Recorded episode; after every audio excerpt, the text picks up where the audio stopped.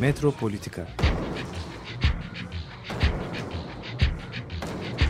Kent ve kentlilik üzerine tartışmalar. Ben oraya gittiğim zaman balık balık balık balık tutabiliyorum mesela.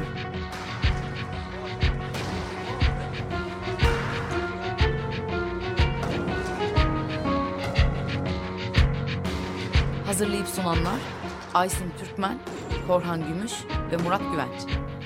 Takusuyor ki. kolay kolay boşaltamadılar. Yani elektrikçiler terk etmedi Perşembe Pazarı merkezini. Merhabalar değerli Açık Radyo dinleyicileri. Metropolitika'da birlikteyiz, hep birlikteyiz. Aysin Türkmen, Murat Güvenç ve ben Korhan Gümüş. Merhaba. 94.9 Açık Radyo'da Metropolitika'yı dinliyorsunuz. Ee, bugün e, ben aslında Murat'ın birkaç e, program önce başlattığı bir tartışmaya e, katkıda bulunmakla başlayacağım. Uygun görüyorsanız. Tabii. Burada nereden çıktı diyeceksiniz.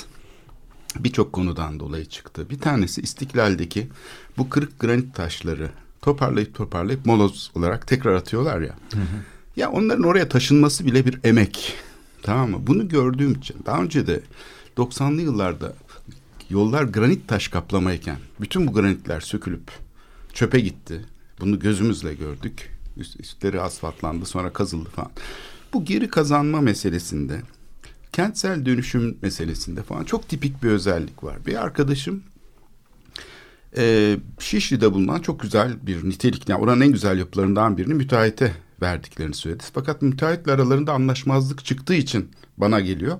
Dedi ki sen mimarsın biz bir anlaşmazlık yaşıyoruz. Ne oldu? E, müteahhit fazla kat çıkamıyor. E, e, binayı da yıkmaya başlayacağız fakat sonra ne olacak? Ben de dedim ki e peki dedim şu binayı bir göreyim falan. A, bina baktım harika bir bina.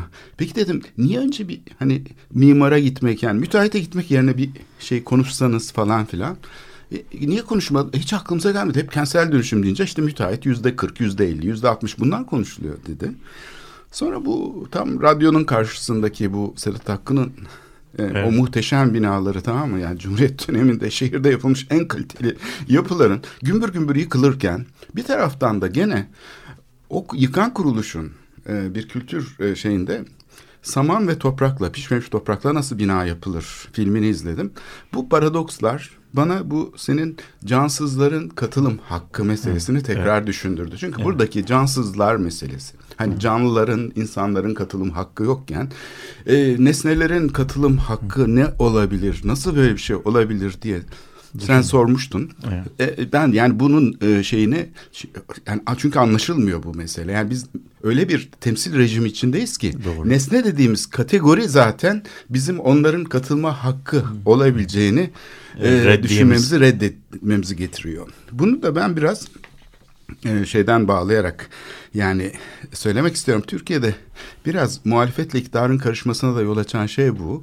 Çünkü bu temsile hakikati bağlayan bağları sökme teknikleri üstüne kuruluyor aslında üniversite eğitimi değil mi? Uzmanlık eğitimi yani bunları örtüştürme yani bir zanaattaki gibi temsili tekrarlama değil tam tersine bu şeyleri e, teknikleri sökerek yani nasıl işte paradigmatik bir ortamı açarak, düşünerek yani şi- simgesel şiddeti e, dönüştürerek e, bu şeyden farklılaşıyor pozitivist e, dünyadan şehir planlama teknikleri. Dolayısıyla e, yani Türkiye'de biraz bu sökme yerine dikme teknikleri hakim her alanda. Ve ne zaman ki hani şey olunca şiddetle karşılaşınca da işte binalar yıkılıyor Sulukule'de olduğu gibi işte insanlar yerinden göç ediliyor falan. Bunu iktidarın bir şiddeti olarak algılıyoruz ama aslında bu sökme tekniklerinin olmaması da bunu çok etkiliyor. Ben bunu bu şekilde gördüm. Biraz buradan şuraya girmek istiyorum. Yani şu noktada başlamak istiyorum şeye. Konuşmaya da aslında öyle başlayacağım. Yani burada ta Saussure kadar gidebiliriz. Ferdinand de Saussure.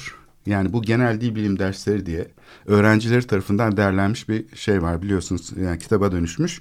Ta 1900'lü yıllardan kalma. Türk Dil Kurumu da bunu 1976'da çevirmiş. O kitapta e, çok önemli bir şey söylüyor Saussure. Bilmiyorum fark ediliyor mu, fark edilmiyor mu? Ama çok önemli bir şey yapıyor. Platonik gösterge kuramını ters yüz ediyor. Tabii. Yani diyor ki hep gösteren yani kelime, sözcük ile gösterilen nesne arasında kurulur ilişki. Oysa ki bu ilişki zihinselleştirilmiştir. Yani imgeseldir. Yani hem nesne imgesidir hem e, gösteren de bir imgedir. Dolayısıyla bizim dış dünya hakkında bilgi sahibi olduğumuzu ona bir şekilde temas ederek fakat aynı zamanda da onun hakikatine erişemediğimizi söyleyen bir bilgi türü. Doğru. Şimdi buradan aslında bu tezi genelleştirmeye çalışırsak müşterek olan şeyler yani dil gibi işte gelenekler gibi böyle şeyler tasarlanabilir mi? Bir de başkalarının kendi tahayyüllerinin de içinde olduğu şeyler mesela şehir içinde birbiriyle bağlantısız ya da bağlantılı birçok dinamiğin örgütlenmiş olduğu bir şey. Acaba bizi bunu temsile bağlayan mesela imar planı gibi işte şey deniyor ya işte koruma amaçlı imar planı. Böyle bir bağ ile tek başına açıklanabilir mi? Ben tartışmayı biraz buradan başlatmak istiyorum. Yani örnekler üzerinden de konuşabiliriz dedim. E, çünkü bütün işte Galata Port dediğimiz yerdeki dönüşüm mesela hani buranın e, işte binalarının özellikleri, varlığı falan hiç hesaba katılmadan sadece bir şeyle bir çırpıda yeniden düzenlenecekmiş gibi ele alınıyor. Oysa ki şehir yani işte bir çırpıda tek seferde böyle bir şey gibi düzenlenebilecek bir şey değil. Burada e, bir e, şeye de ben referans verelim diyorum. Hani biz sesi çıkabilenleri dikkate alıyoruz. Hı. O yüzden de katılma alanı zaten koşullandırılmış. Hı. Sesi çıkmayanları zaten yok sayıyoruz. Evet. Bu sadece temsil edilebilenlerin dünyası, bu dünya. Evet. Bunu da şey çok güzel e, açıklıyor. Hani Victor Hugo'dan bence başlayabiliriz. Victor Hugo Notre, Notre Dame de Paris adlı romanında hı hı. bir keşişin ağzından değil Bu 1830'larda yazılan bir şey. Bayağı da eski. Ee, keşişin ağzından dile getirdiği gibi bu şeyi öldürür diyor. Onu öldürür. Yani temsil ya da işte yazı e, yani basılı şey e, şehri taşı taş ile e, anlatılan şeyi öldürür gibi bir metafor kullanıyor. Bu da tabii aslında e, 19. yüzyılın aslında nasıl bir dönüşüm şeyini yarattığını gösteriyor. Çünkü o sırada da tam da Notre Dame de Paris eserin yazıldığı tarihte e, bu gotik yapı yıkılmak isteniyor. Onu onu tekrar gündeme taşımak için yazmış aslında bunu. Evet. Yani temsilin aslında taşı öldürdüğünü gösteren şey bizzat onun üzerinde gerçekleştiriyor. Evet, evet. O romanla çok enteresan bir performans bu aslında Victor Hugo'nun yaptığı. Yani evet. roman yazarak binayı kurtarmaya çalışmak. Evet. Şimdi buradan bu simgesel dünyanın Zaten, evet, şeyinde... Bunu, bunu açmamız biraz geçmek. E, e, Bilmiyorum böyle bahar da geldi. Ya ben istersen bir bu temsil, temsilin öldürmesi filan konusunda size bir e, öykü anlatayım. Çok yıllardan ben bunu dinlerken e, hatırıma geldi. E, Yves Montand Fransız e, şarkıcı işte 67 yaşına falan geldiği zaman 80'li yıllarda ben Belçika'daydım. İşte Olimpiyada son e, Olimpiyada bir konsere e, davet edildi. Yani Olimpiya konserlerinin de böyle bir özelliği var. E, yani orada bir 12 tane şarkı veya 15 tane şarkı söyleniyor ve bitiyor. Yani oradaki e, o dönemdeki şeylerde hani ara, arası yok bir şey yok böyle bir şarkılar resitali 12 şarkıyı 15 şarkıyı söyleyip bitireceksin yani hayat yani şey performans bu 12 şarkı bir saatlik bir şey ama böyle büyük artistlerde geldiği zaman şansoncular geldiği zaman da bunun biletleri işte bilmem 2-3 ay öncesinden bitiyor, 6 ay öncesinden bitiyor. Yani müthiş bir, bir olay. Fakat adam 67 yaşında bu 12 tane şarkıyı da e, arka arkaya söyleyemiyor. Yani bir arada bir 10 dakika falan e, dinlemesi, dinlemesi lazım, dinlenmesi lazım. Ama şeye de aykırı.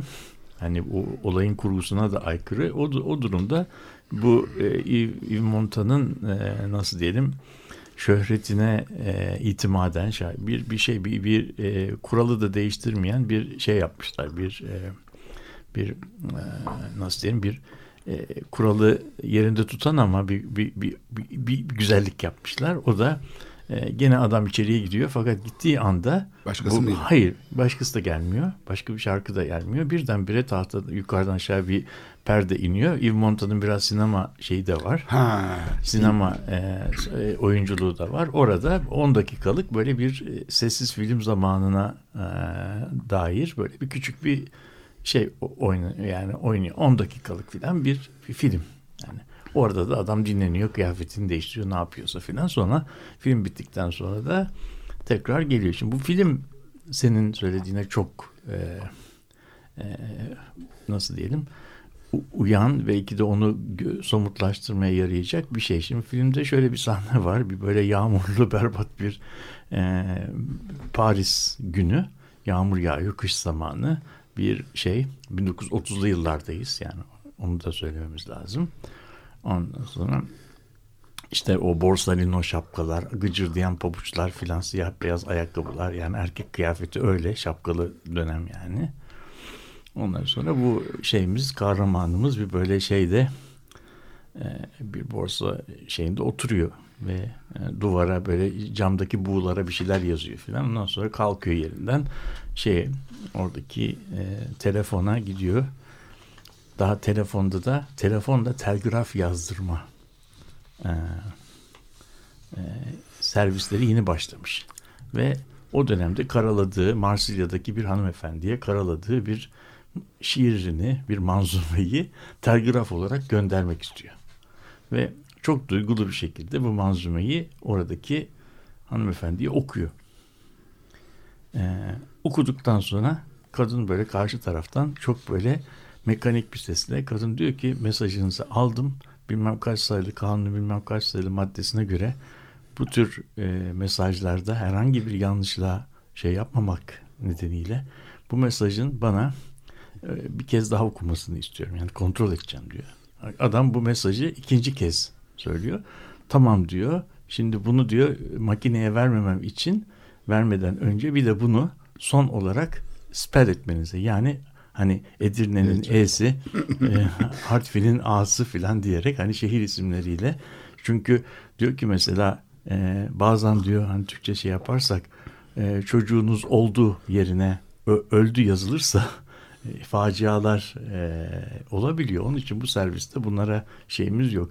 Ve adam o yazdığı şey mesajını, duygulu mesajı işte Edirne'nin E'si, e, Yozgat'ın Y'si diye e, okurken yarısında boş verin kaldı vazgeçtim. Ben, ben, ben bu mesajım artık ortadan e, ort yani mes- mesajımızın her tür şeyi hakikati yani e, anlamı bitti. Ben bunu artık bu mesajı e, spell ettiğimiz zaman e, spell ettiğimiz zaman bu mesajın artık ortada bir anlamı kalmadı. Yani bir adamın bütün şeyi orada kurduğu dünyası yıkılmış oldu. Şimdi bu, bu bence senin baş, girişte söylediğin bu temsilin yani temsil edildiği anda yani performatif bir şey hakkında konuşulduğu andan itibaren e, bir yerde aslında e, var olma varlığını yitiriyor, anlamını yitiriyor. Onu, onu- onunla ilgili bir bir şey, bir, bir resim. Şimdi bunu tabii genişletmek e, mümkün. E, şehirle ilgili olan e, mesela tahayyüllerimiz, imar planının o berbat temsil e, diline, tarama tekniklerine indirgendiği zaman üzerine katlar yuvarlaklarla da işte bilmem takslar e, onun altına bilmem virgüllerle bilmem nelerle yazıldığı zaman artık o şehrin bir te- çok mekanik bir temsil e, şeyine e, dönüşüyor ve bir yerde o planlamanın o plancının muhayyelesindeki şey e, zenginlik kağıda e, şey yapılmış e, dökülmüş e, izleri üzerinde uçup gidiyor benim söylediğim gibi yani şiirin şiirin şeylerine indirgenmesi gibi bir e, bir şey. Şimdi tabii burada bunu metodolojik yönden e, açıklayabiliriz. Niye niye böyle oluyor? Bunun çaresi ne olur diye de e, gelebilir. Senin başta söylediğin şeye bağlayabiliriz. Niye böyle oluyor? Çünkü şehir dediğimiz şey e, aslında yani bir şehir peyzajı dediğin şeyin içerisinde dokular var, renkler var, ağaçlar var, kuşlar var. E, işte tekstür dediğimiz şey var. e, tarih var, anlam var, e, muhayyele var, fanteziler var, e, öyküler var, e, Ritimler var. ritimler var. Hep, hepsi üst üste geliyor.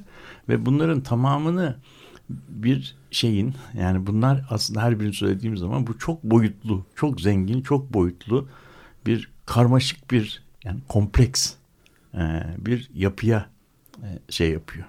Tekabül ediyor. Ben, biz bu kompleks yapının iki boyutlu iz dönüşümünü e, şey yapıp çizip onun böyle resimlerini yapmaya başladığımız zaman o zenginliği hiçbir şekilde e, aktaramıyoruz. Eğer hepimiz mimarlık jürilerine veya planlama jürilerine e, girmişizdir. O plan çizildiği zaman aslında çok ilginç bir e, gerilimli bir ortam olur. Yani ortalıkta iki boyutlu bir kağıdın üzerine çizilmiş planlar ve kesitler vardır. Şimdi ama jüri tartışmalarında insanlar o kesitlerin ötesine geçerek adaydan veya yarışmacıdan ya ben buraya girdiğim zaman kendimi çok kötü kasvetli hissederim. Burası çok kasvetli olmuş. Burası bilmem ne olmuş diye yani mekanların insanda yarattığı hislere e, atıfta bulunurlar. Şimdi bu tabii e, şeyin iki boyutlu temsilin o kadar da e, yanıt veremeyeceği şeyleri iki boyutlu temsilden istemek gibi bir bir şey var. O yüzden belki bu planlama işinde, kodlama işinde e, bu işi belki en son aşamaya bırakmak ve oradan başlamamak e, yararlı olur diye e, düşünüyorum. E, şeye e, plana e, gerek var mı? Var. E, planlara bir gerek var mı? Var. Ama hangi aşamada e, gerek var? Hep bir şey planı, şehir planı acaba şeyden başlayarak, e, plandan başlayarak e, yapılabilir mi? Planlar plandan başlayıp yani bir plan şemasından başlayıp şehre müdahale etmek yerine belki bu şehre yapılacak müdahalenin içeriğini e, tartışıp ondan sonra plana gelmek ve plana da en son aşamada gelmek üzerinde uzlaşılmış bir planı e, tartış e, uygulamaya başlamak çok daha doğru olur diye düşünüyorum. Şimdi bu senin istiklal meselesinde de biraz uzattım. E, ona gelebiliriz. Biz istiklaldeki bu facia diyebileceğim ne oluyor? Biz tam bunun tersini yapıyoruz. Yani ne yapıyoruz? Önce müteahhite veriyoruz. Hayır, önce önce bir plan yapıyoruz veya veya müteahhitten bir plan yapılmasını istiyoruz ve bu plan uygulanmaya çalışılıyor. Uygulandıktan sonra insanlar orayı yaşadıkları zaman e, şeylerini e, hoşnutsuzluklarını dile getiriyorlar. Kimse bundan memnun olmuyor. Ondan sonra bu olmadı diyoruz. Bu olmadı dedikten sonra bir de aynı işi bir kez daha yapıyoruz. Yani o yüzden şeyi değiştirmek yerine yani yaklaşımı gözden geçirmek yerine e, bu yaklaşım doğru ama adam iyi uygulayamadı. Onu çok şahanesini yaparız diyoruz. E ondan sonra artık dünyada herhalde orada e, denenmemiş kaplama taşı kalmadı değil mi? Çin'den geldi olmadı. Türk malı Türk malı oldu olmadı. Granit oldu olmadı. Hayır, bir 30, de ondan önce de var ya. 30'da 30 30'a 30 oldu olmadı. Küçültüldü olmadı. Dörtgen oldu olmadı. E, şeyli e, baklava deseni döşendi olmadı. Yani şimdi bu, bu herhalde bu e, dün birisiyle konuşuyordum bir gazeteciyle. Bana niye burayı bu, burası size ne yaptı? Niye burayı bu kadar eziyet ediyorsunuz diye sordum. İstiklali e, eskiden çok sevmiş. 10 sene evvel önce geldiği zaman burası güzel bir yerde orada diyor, ne, ne vardı gayet güzeldi diyor. Dedim ki biz onu biz onun böyle 60-70 yılda belki 100 yılda e, şekillenmiş bir tarihin bir, bir, bir yani bir sürecin şekillendirdiği bir mekan olmaktan çıkarıp biz onu metrajla, ihale ile yapabileceğimizi zannettik. E tabi her şeyi yapabilirsin ama onun üzerine o tarihi yaşanmışlıkları, o şeyleri koyamıyorsun. Koyamadığın zaman da o Fransızların charm dedikleri yerlerin anlamını müteahhitin taşlara yansıtması imkansız. Ne kadar yaparsan yap. E, mesela tünel girişindeki taşların aşınmasını e, oraya şey yapamazsın. Yani o öyle bir yaşım aşınmayı koyamazsın. Koyamadığın zaman da bir şeyin ya eksik ya da fazla olduğu ortaya çıkıyor. O da tasarımcıların çok iyi bildikleri aşırı yapmak. Yani to overdo yani gereğinden fazla yapmak. Yani durmasını bilememek. E, tasarımına hakim olamamak Evet. gibi e, şeyler, Şeyde bu, zilletler var. bir Burada- öncekini hatta unutmak. Bir de Evet. unutkanlık var. Evet. Çünkü yani oraya o taşlar taşınmış. Ondan önce de granit taş vardı orada böyle şey. E, şahmerdanla kırılmış hani taşlardan ve bütün e, bütün Beyoğlu bu taşlarla kaplıydı ve bunu da ilk belediye yapmış. Yani 6. dairenin e, kendi yöntemleriyle bütün Beyoğlu sokakları geri kazanılabilir bir malzemeyle kaplanmış. içinden suyu geçirebilen, altında boru inşaatı yapıldığında tekrar yerine kolayca dizil- dizilebilen kolun taşlar. Ve bunları belediye unuttuğu gibi Mesela bu e, son e, dönemde yani birincisine işte bunlar Çin malıydı e, onun için kırıldı dendi. Böylece popülist, popülist bir şeyle hani Çin malı zayıftır imgesiyle Avrupa şey biraz hani Türk malı iyidir şeyi e, biraz şey yapılarak e, taşlar üzerinden şey yapıldı. Sonra bu Türk malına yani o Türklere de yazık oldu. Onlar da e, gene unutuldu. Yani şimdi orada da bir prestij konusu yani nasıl unutursun sen beni demesi lazım aslında onu savunanların. Onlar da seslerini çıkaramıyor o taşlarda. Onlar da kenara atılıyor. Halbuki o kırıklarla böyle bir tür Roma dönemindeki yani Paladiyen döşemeye benzeyen döşemeler gibi bir şey falan da yapılabilir. Yani illa da e, böyle birebir e, cetvelle çizilmiş olması gerekmiyor taşların. Fakat en son e, şeyde de altında Bizans tüneli var dendi. Halbuki o Bizans tünelini belediye kendisi yaptı. Yani bu İstiklal Caddesi yayalaştırılırken içinden insan geçebilecek boyutta Bir büyük galeri- tantalarla ta- galeri- tanıtıldı. galeri. Unuttuk mu biz bunları? Bu tüneli yani tam ortadan tramvay hattının altından giden 2 metreden fazla yüksekliği olan betonarme tünel Büyükşehir Belediyesi tarafından yaptırıldı ve bunu yaparken de şunu söylediler. Bir daha bir daha kazı yapılmayacak. yani bu yapıldı ve belediye diyor ki şimdi altında Bizans tüneli vardı. Ya altında bir kere boydan boya İstiklal Caddesi'ni geçen bir tünel. Bizanslar Mümkün çok değil. akıllı inşaatçılardır. Yani hiç oraya insan insanın olmadığı yere tünel yapmazlar. Yani diye yerleşim alanı olmayan yere niye tünel yapsınlar? Hani aradan belki bir su hattı falan geçebilir ama boydan boya bütün istiklal boyunca Yok, bir o paralarını başka şekilde daha, da şey yaparlardı diye düşünüyorum. e, büyük ihtimalle e, böyle bir unutkanlık üzerine e, şey kuruluyor biliyor musunuz? Yani burada da aynı yani bir öncekini yok sayma e, şey onu onu kayıttan düşürme ihtiyacı var ki e, bu e, öne çıkıyor.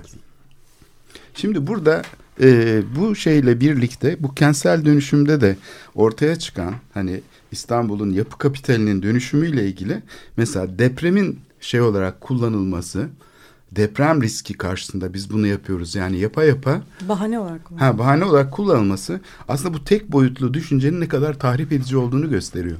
Yani şeye bakarsak e, bütünüyle e, şeyleri e, ortadan kaldıran şehrin kendi ilişkisel mantığını ortadan kaldıran tek düzeyli yani işte ne bileyim risk azaltma bahane edilerek aslında bütün yapısı da o aynı e, şey altına alınıyor. Yani hiçbir şekilde kendisine ait bir e, şey yok. Onu keşfetmeye dair, onu incelemeye dair bir şey yok. E, yani bizzat benim başıma geldi. Apartman yöneticisi aradı. Müjde müjde Korhan Bey. Ne var? İşte annemlerin bir binası var Kalamış'ta. E, çürük raporu aldık. Ben dedim bina çok sağlam bir profesör yapmış yani tanınmış o zamanın en işte utarı yapmış yani bina müthiş bir bina falan içinde asansörleri var falan mükemmel bir bina. Ee, yani bu binanın dedim neresi çürük çok iyi çok sağlam anlarsınız ya dedi bana. Şimdi bu çok yani e, herkes aslında bu şeyden etkileniyor. Yani bu temsil edilen kitle de bir şekilde bu şiddetin bu dönüştürücü şeyin e, simgeselliğin bu temsil rejiminin içinde aslında kendi sesini çıkaramaz hale gelmiyor. O temsil rejimin içinde bir şekilde kendisini var etme şekli buluyor. Yani bu da işte katılım diyoruz buna. Yani işte görüşlerinizi alalım. Ee, birkaç tane şey de izledim. Katılım toplantılarına çok katıldım ben. yani deprem master planı, katılım toplantıları yok bilmem ne İstanbul yönetim planı, katılım toplantıları falan.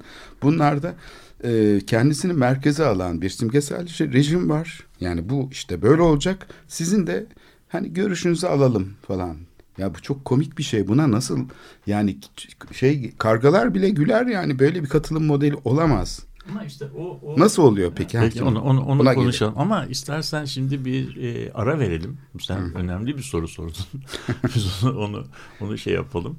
E, belki de biraz e, şeyi Anımsatalım. Hayır yani Yves Montan'dan bir şey dinleyelim bu sefer.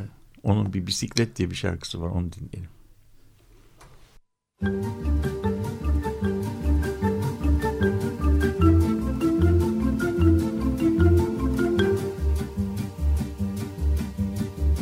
Quand on partait de bon matin, quand on partait sur les chemins à bicyclette. Nous étions quelques bons copains. Il y avait Fernand, il y avait Firmin, il y avait Francis et Sébastien. Et puis Paulette. On était tous amoureux d'elle, on se sentait pousser des ailes à bicyclette. Sur les petits chemins de terre, on a souvent vécu l'enfer pour ne pas mettre pied à terre devant Paulette. Faut dire qu'elle y mettait du cœur, c'était la fille du facteur à bicyclette. Et depuis qu'elle avait huit ans, elle avait fait en le suivant tous les chemins environnants à bicyclette. Quand on approchait la rivière, on déposait dans les fougères nos bicyclettes. Puis on se roulait dans les champs, faisant naître un bouquet changeant de sauterelles, de papillons et de rainettes. Le soleil à l'horizon profilait sur tous les buissons, nos silhouettes. On revenait fourbu content, le cœur un peu vague pourtant de n'être pas un seul instant avec Paulette. Prendre furtivement sa main, oublier un peu les copains, la bicyclette. On se disait, c'est pour demain, j'oserai, j'oserai demain, quand on ira sur les chemins à bicyclette.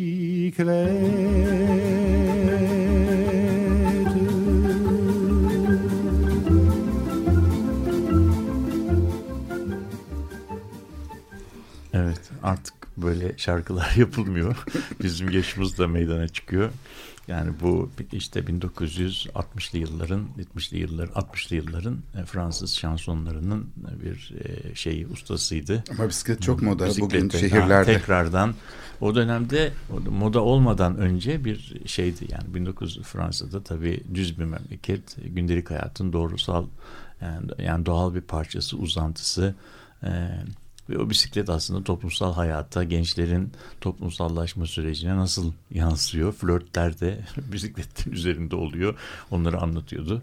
E, böyle bir şarkı. Biraz senin şeyine tekrar e, geri dönersek tabii bu e, insani olmayan şeylerin e, suskunluğundan faydalanıp her şeyi tasarlama e, ve her şeyi temsil etme e, kaygısının e, işte nasıl aslında temsil edileni e, öldürdüğünü, onu yok ettiğini e, ve hiçbir zaman ona yetişemediğini e, e, konuşuyorduk. Sen de bu niye, niye oluyor, nasıl oluyor, insanlar bu, bu kadar şeyi nasıl olamaz, bunu niye görmüyorlar filan e, diyordun. Bence bunun bazı sebepleri var ve orada ben kısa bir şey söyleyeceğim. Bu yani o dönemde modernitenin egemenliği içerisinde yaşanan modernitenin nasıl diyelim kültürel dairesi, bilimsel dairesi içerisinde bu karmaşıklığı, bu karmaşıklığı, kompleksiteyi ve bu zenginliği e, e, te, şey yapmak, teslim etmek e, onlar açısından çok zordu. Çünkü bunun dili yoktu. Yani pop şeyde e, şey pozitivizm e, şunu söyler. yanlışlanabilir, yanlışlanabilir önermelerde bulununuz der. Yani bir önermenin yanlışlanabilme olasılığı yoksa bilimsel olarak o önerme boştur. Yani o bir edebiyat alanıdır. Yani onun bir e, şeyi yoktur. Yani yanlışlanmasının imkansızlığı anında pozitivizm suskun kalır pozitivizm. Ama o o dönemin matematiği ile ilgili bir şeydi. 90'lı yıllardan sonra bilim bu tür doğrusal, mekanik açıklamalardan daha karmaşık e, karmaşık açıklama biçimlerine geldi. Ve bu karmaşık açıklama biçimlerinde de e, dilin yani pozitivizmin kullandığı temsil tekniklerinin aslında e, yetersizliklerini teslim etmek durumunda kaldılar. Çünkü hakikati tüm boyutlarıyla temsil etmek ve onun içerisinde olan etkileşimin ortaya çıkardığı değerleri, oluşumları ki ona emerjans deniyor. Türkçe'de tam bir karşılığı var mı bilmiyorum. Oluşum diyebiliriz ama Çıkış. süreç içerisinde ortaya çıkan yeni bir durum. Yani bir niteliksel değişim dediğimiz. Yani yere yere yere ilişkin algılarımız biz o yerden gelen toplumsal, mekansal, e, muhayyel güçlerin bileşkesine biz o yer diyoruz. Bodrum çok bozuldu kelimesinin içerisinde dediğimizde işaret ettiğimiz şey Bodrum'un taşları değil, binaları değil, insanlarından ibaret değil. Hepsinin bir araya getirdikleri bir halet ruhiye, Bodrum yerinin mantığından yani yerinin verdiği şeyden. Şimdi bu karmaşıklık e, kelimesinin Türkçe'de iki karşılığı var. Bir karmaşıklık, kompleksite. Bir de komplike olma hali var. Komplike olan her şey kompleks olmayabiliyor. Yani mesela e, çok ünlü bir örnek vardır. Bir e, Boeing uçağı komplike bir makinedir. Yani parçalarına e, zor da olsa parçalarına indirgeyebilirsin. Yani alırsın elinde bir şey. Çok uzun zaman şey yaparsan bir uçağı sökebilirsin. Bilmem kaç milyon parçadan. Ama mayonez komplekstir. Yani mayonezi parçalarına indirdiğin zaman çünkü mayonezin içerisinde işte yumurta vardır. Ee, işte zeytinyağı vardır ama bunları yani onları parçalarına indirdiğin zaman geriye tekrar bir araya gelebilecek bir bütün kalmaz. Yani mayonez şeyle yumurtayla yağın değil mi ve e, çırpılmasının belli bir anında ortaya çıkan bir oluşumdur. İlk başlarda mayonez mayonez vaziyetinde değildir. Bu yerel mekanlar da aynen mayonez gibidir. Yani e, içerisindeki parçaların bir araya belli bir e, bileşimde bir araya gelerek kurdukları bir yerel kimliklerdir ve bunun içerisinde muhayyerlikler de var. Bize birazcık da Aysin bize bunları anlatın. Ya açıkçası çok da denk geldi. Ee, ben e, bir günlüğüne Bursa'ya gittim. Çok sevgili bir arkadaşımla. Kendisi e, Türkçe e, bilen bir İngiliz ama sadece Türkçe bilmesinden çok daha önemli. Hem Farsça biliyor hem Arapça biliyor. Dolayısıyla e, bu Bursa'ya aslında zaten Yeşil Cami'nin içindeki inscription'ları, oradaki el yazmalarını okumaya gittik beraber. Ve e, çok enteresandı hakikaten. E, Hindistan'da görmüş olduğu, camilerde görmüş olduğu el yazmalarıyla bir tek Yeşil Cami'de olan el yazmalarının benzer bir şeyler, benzer bir e, ortak yönleri olduğunu e, keşfetmiş. Hatta onun üzerine makale yazacak. Şimdi e, normalde camilerde Kur'an dan ayetler yazılır. Ama sadece Hindistan'da ve Yeşil Cami'de aynı zamanda Sufi şeyhler, şeyhlerinden e, bazılarının e, şiirleri e, Sadi gibi bir şairin şiirleri yazıyor. Yani demek ki art, e, enteresan bir şekilde Sufizminde e, yani Sünni caminin içinde var olması ile ilgili yazdıktan sonra daha da detaylı anlatırım ama yani böyle yani bizim aslında hani gördüğümüz bir sürü mekanın inanılmaz bir sürü bilgiyle donanılmış olduğunu, donatılmış homojen bir tasarım şekilde, olmadığını, hiçbir homojenlik taşımadığını, bir sürü katman katman katman üstüne ve bir sürü enteresan dünyanın çeşitli bu yerleriyle bağlantıları olduğunu böyle hani e, hani tüylerim diken diken olarak hissettim.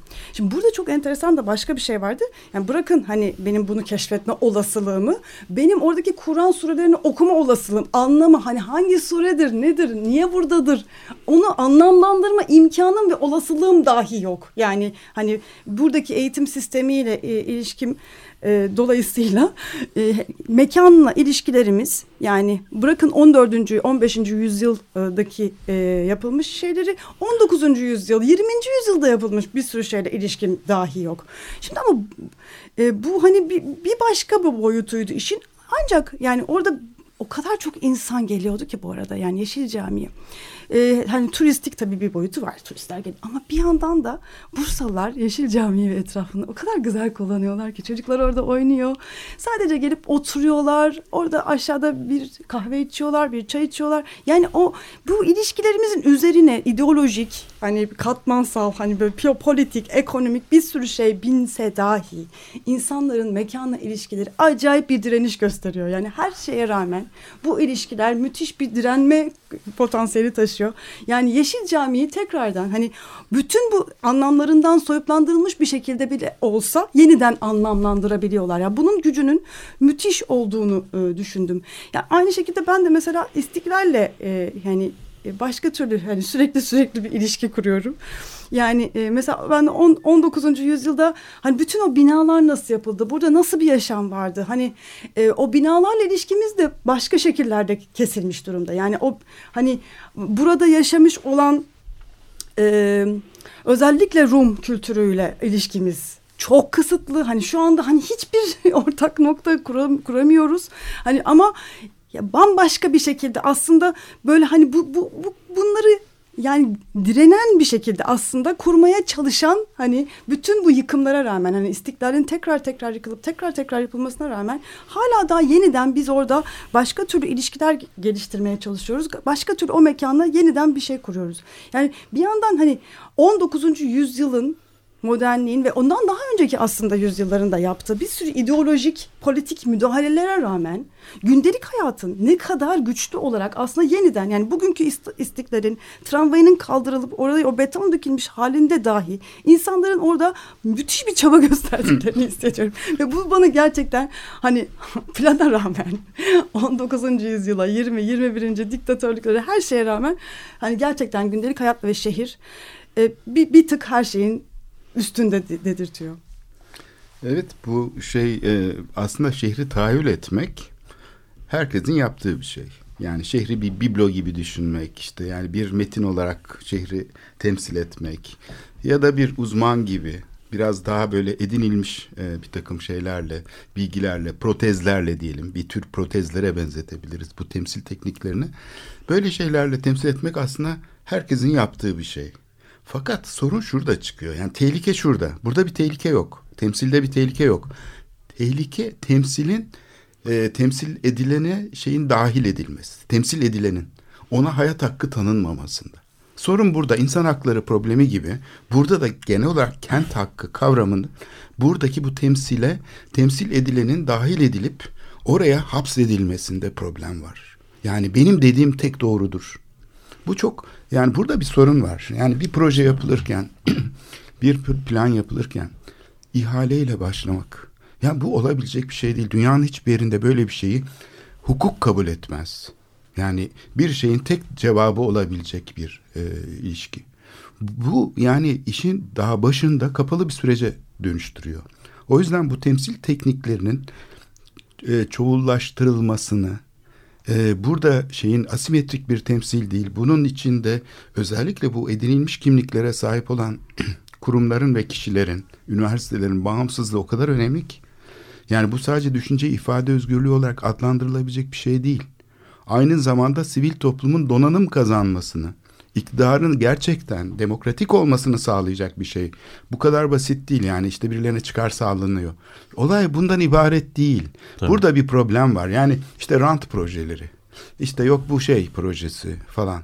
Ya kötü yöneticilerin işte şey kötü emellerine alet olmuş bir şey bu İstiklal Caddesi ya da işte Beyoğlu sahilleri. Olay bu kadar basit değil.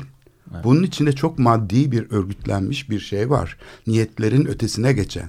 Bu maddi pratikleri biz dönüştüremediğimiz zaman hukuk üretemiyoruz. Bu çok Hı. açık. Yani bunu işte yöneticiyi de en sonunda sıra yöneticiye geliyor çünkü yani istiklali değiştiremedik. Bari yöneticiyi değiştirelim o gitsin de yerine başkası gelsin. Yani bu işte e, bir felsefede bir şey vardır. Hayırlı diktatör yani çok iyi her şeyi bilen e, benevolant yani böyle iyilik saçan e, diğer kam bir diktatörümüz olursa o bu şehri adam gibi yapar. Yani bir eski bu böyle pozitivizmi şey dışarıdan bunun mütehassısını çağıralım. O gelsin bunu düzelsin.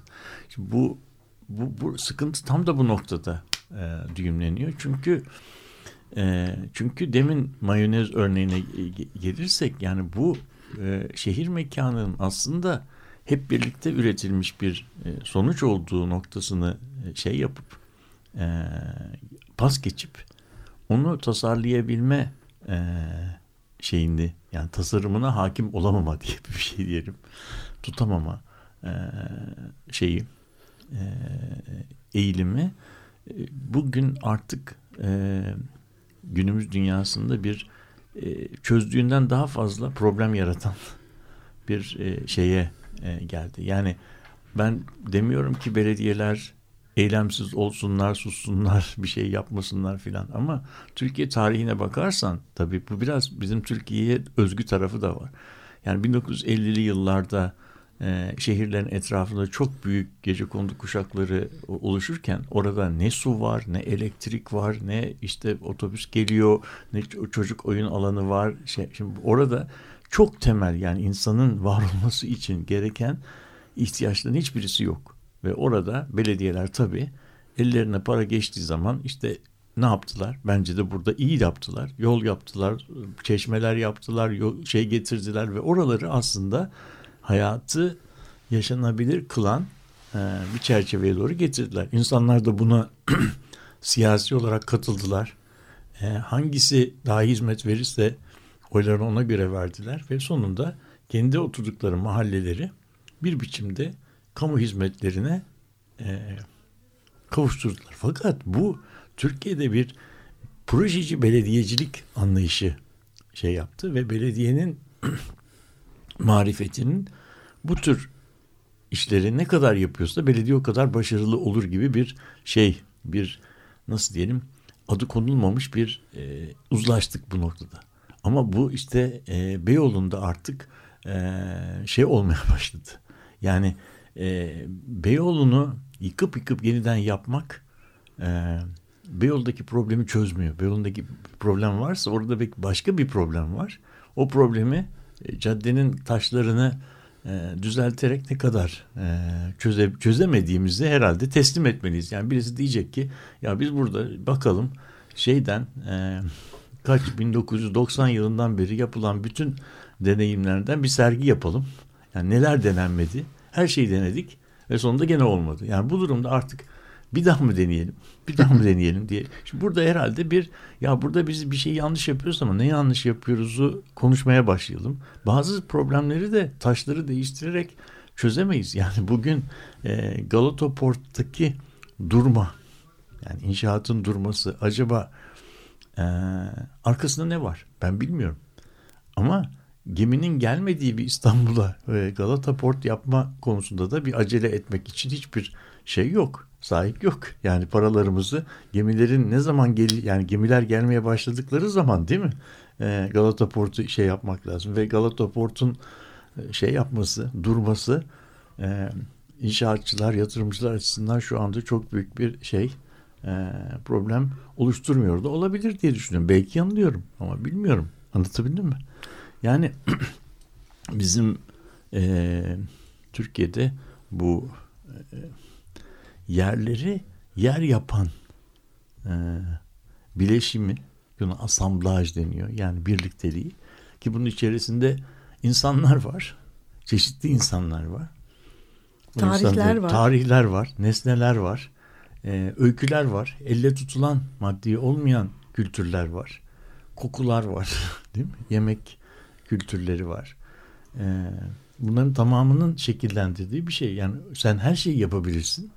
Ama benim başta anlattığım gibi onu bileşenlerine indirip e, tekrar inşa etmeye başladığı zaman aynısı olmuyor. Şimdi burada aslında burada çok önemli yani demin dediğim şeyin çok önemli bir noktasını da e, vurgulamakta fayda var. Yani burada aslında bu asamblaj dediğimiz şey yani bizim hep beraber ürettiğimiz gündelik nefes aldığımız zaman ürettiğimiz bir şey. Yani yürürken hani konuşurken oradan geçerken hani geçerken bile ama bir sorun olduğunu düşünüyorum. Yani aslında sadece hani kendi hayatlarımızı başkalarına hani düzeltsinler diye atfetmek bir, bir sorun ama başka bir sorun da biz kendi hayatımıza yeterince kıymet vermiyoruz. Tabii. Yani bu, burada da ciddi bir sorun var. Yani hani temsil ederken de sanki başkalarının hayatını temsil etmeye, başkalarının hep özenmeye yönelik bir şeyimiz var. Yani bir türlü aslında burada buradayız, bu kadarız. Hani ve bu çok güzel. bu yaşamlarımız hani buradaki mekanlarla olan ilişkimiz çok kıymetli. Bir kere yaşayacağız ve dünyanın en güzel kentinde yaşıyoruz ama bir türlü hani yeterince Paris değil, yeterince işte şu değil, yeterince zengin değil, yeterince bu değil. Yok Ge- ya, gece kondular şey... geldi bozuldu. evet gece konduların kıymetini asla bilemedik. Hemen apartmanlaştıralım. Şimdi tokileştirelim.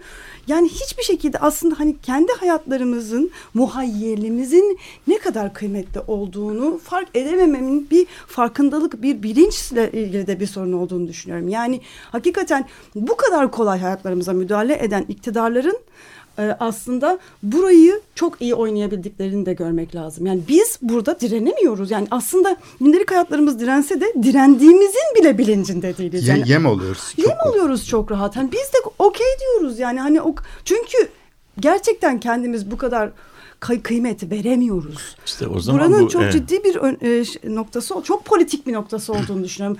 Kendi hayatlarımıza kıymet versek onu politik haline de getirebileceğiz yani. Evet. evet. Burada evet. direnmenin yani en önemli şey hafızalaştırma tabii. Yani burada mesela çok yakın geçmişi bilmiyoruz. Bize ha ben meslek şeyle eğitim alırken mesela e, bize gece konducular adı takılmıştı. ben bunun niye olduğunu anladım. Sonra başka adlar daha taktılar. İşte şunun çocukları dediler, bunun bilmem dediler falan. Hep bunlarda hep aslında bir tür şey var. Yani ötekileştirme korkusu var. İnsanlar kendi hayatlarını böyle sürekli korku içinde düzenliyorlar. Bir şiddet var burada. Çok açık gözüküyor. E, bunu şey yapabilirken yani bu cansızların katılım hakkı dedik yani programın başında canlıların ve cansızların katı bunu derken aslında şunu kastettik yani belki e, başa dönüp tekrar bir özet gibi oluyor ama çünkü farklı tahayyüller var onların üstünde. Onlar sadece taş, toprak, ağaç değil. Bunların üstünde müşterek olan var. Bunlar müşterek olanlar. Yani herkesin tahayyülleri var. Dolayısıyla bunlar gasp edilemez. Müşterek olanı müşterek yapmak zorundayız. Yani şeyin temeli bu. İnsan haklarının temeli bu. Hak kavramının temeli bu. Başkalarının üzerinden bu hakkı alamayız. Çünkü onların da düşünme hakkı var. On, yani bu düşüncelerle biz e, çevremizle temas ediyoruz ve bu bilgi şeyini ne adına olursa, bilim adına da olsa, siyaset adına, ideoloji adına da olsa askıya alamayız. Yani burada temel bir insan hakları problemiyle karşı karşıyayız. Peki. Burada bitirelim. Bitirelim mi? Sona geldik. Evet. Bir, bir dahaki hafta tekrar buluşmak üzere. Evet. İyi haftalar. Hoşçakalın.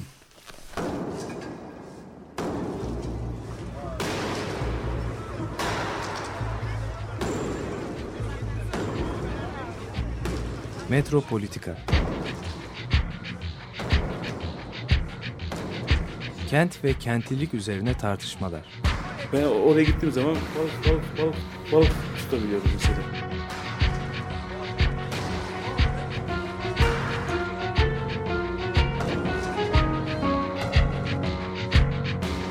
Hazırlayıp sunanlar Aysin Türkmen, Korhan Gümüş ve Murat Güvenç.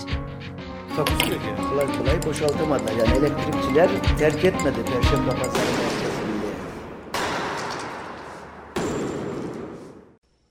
Radyo program destekçisi olun. Bir veya daha fazla programa destek olmak için 212 alan koduyla 343 41 41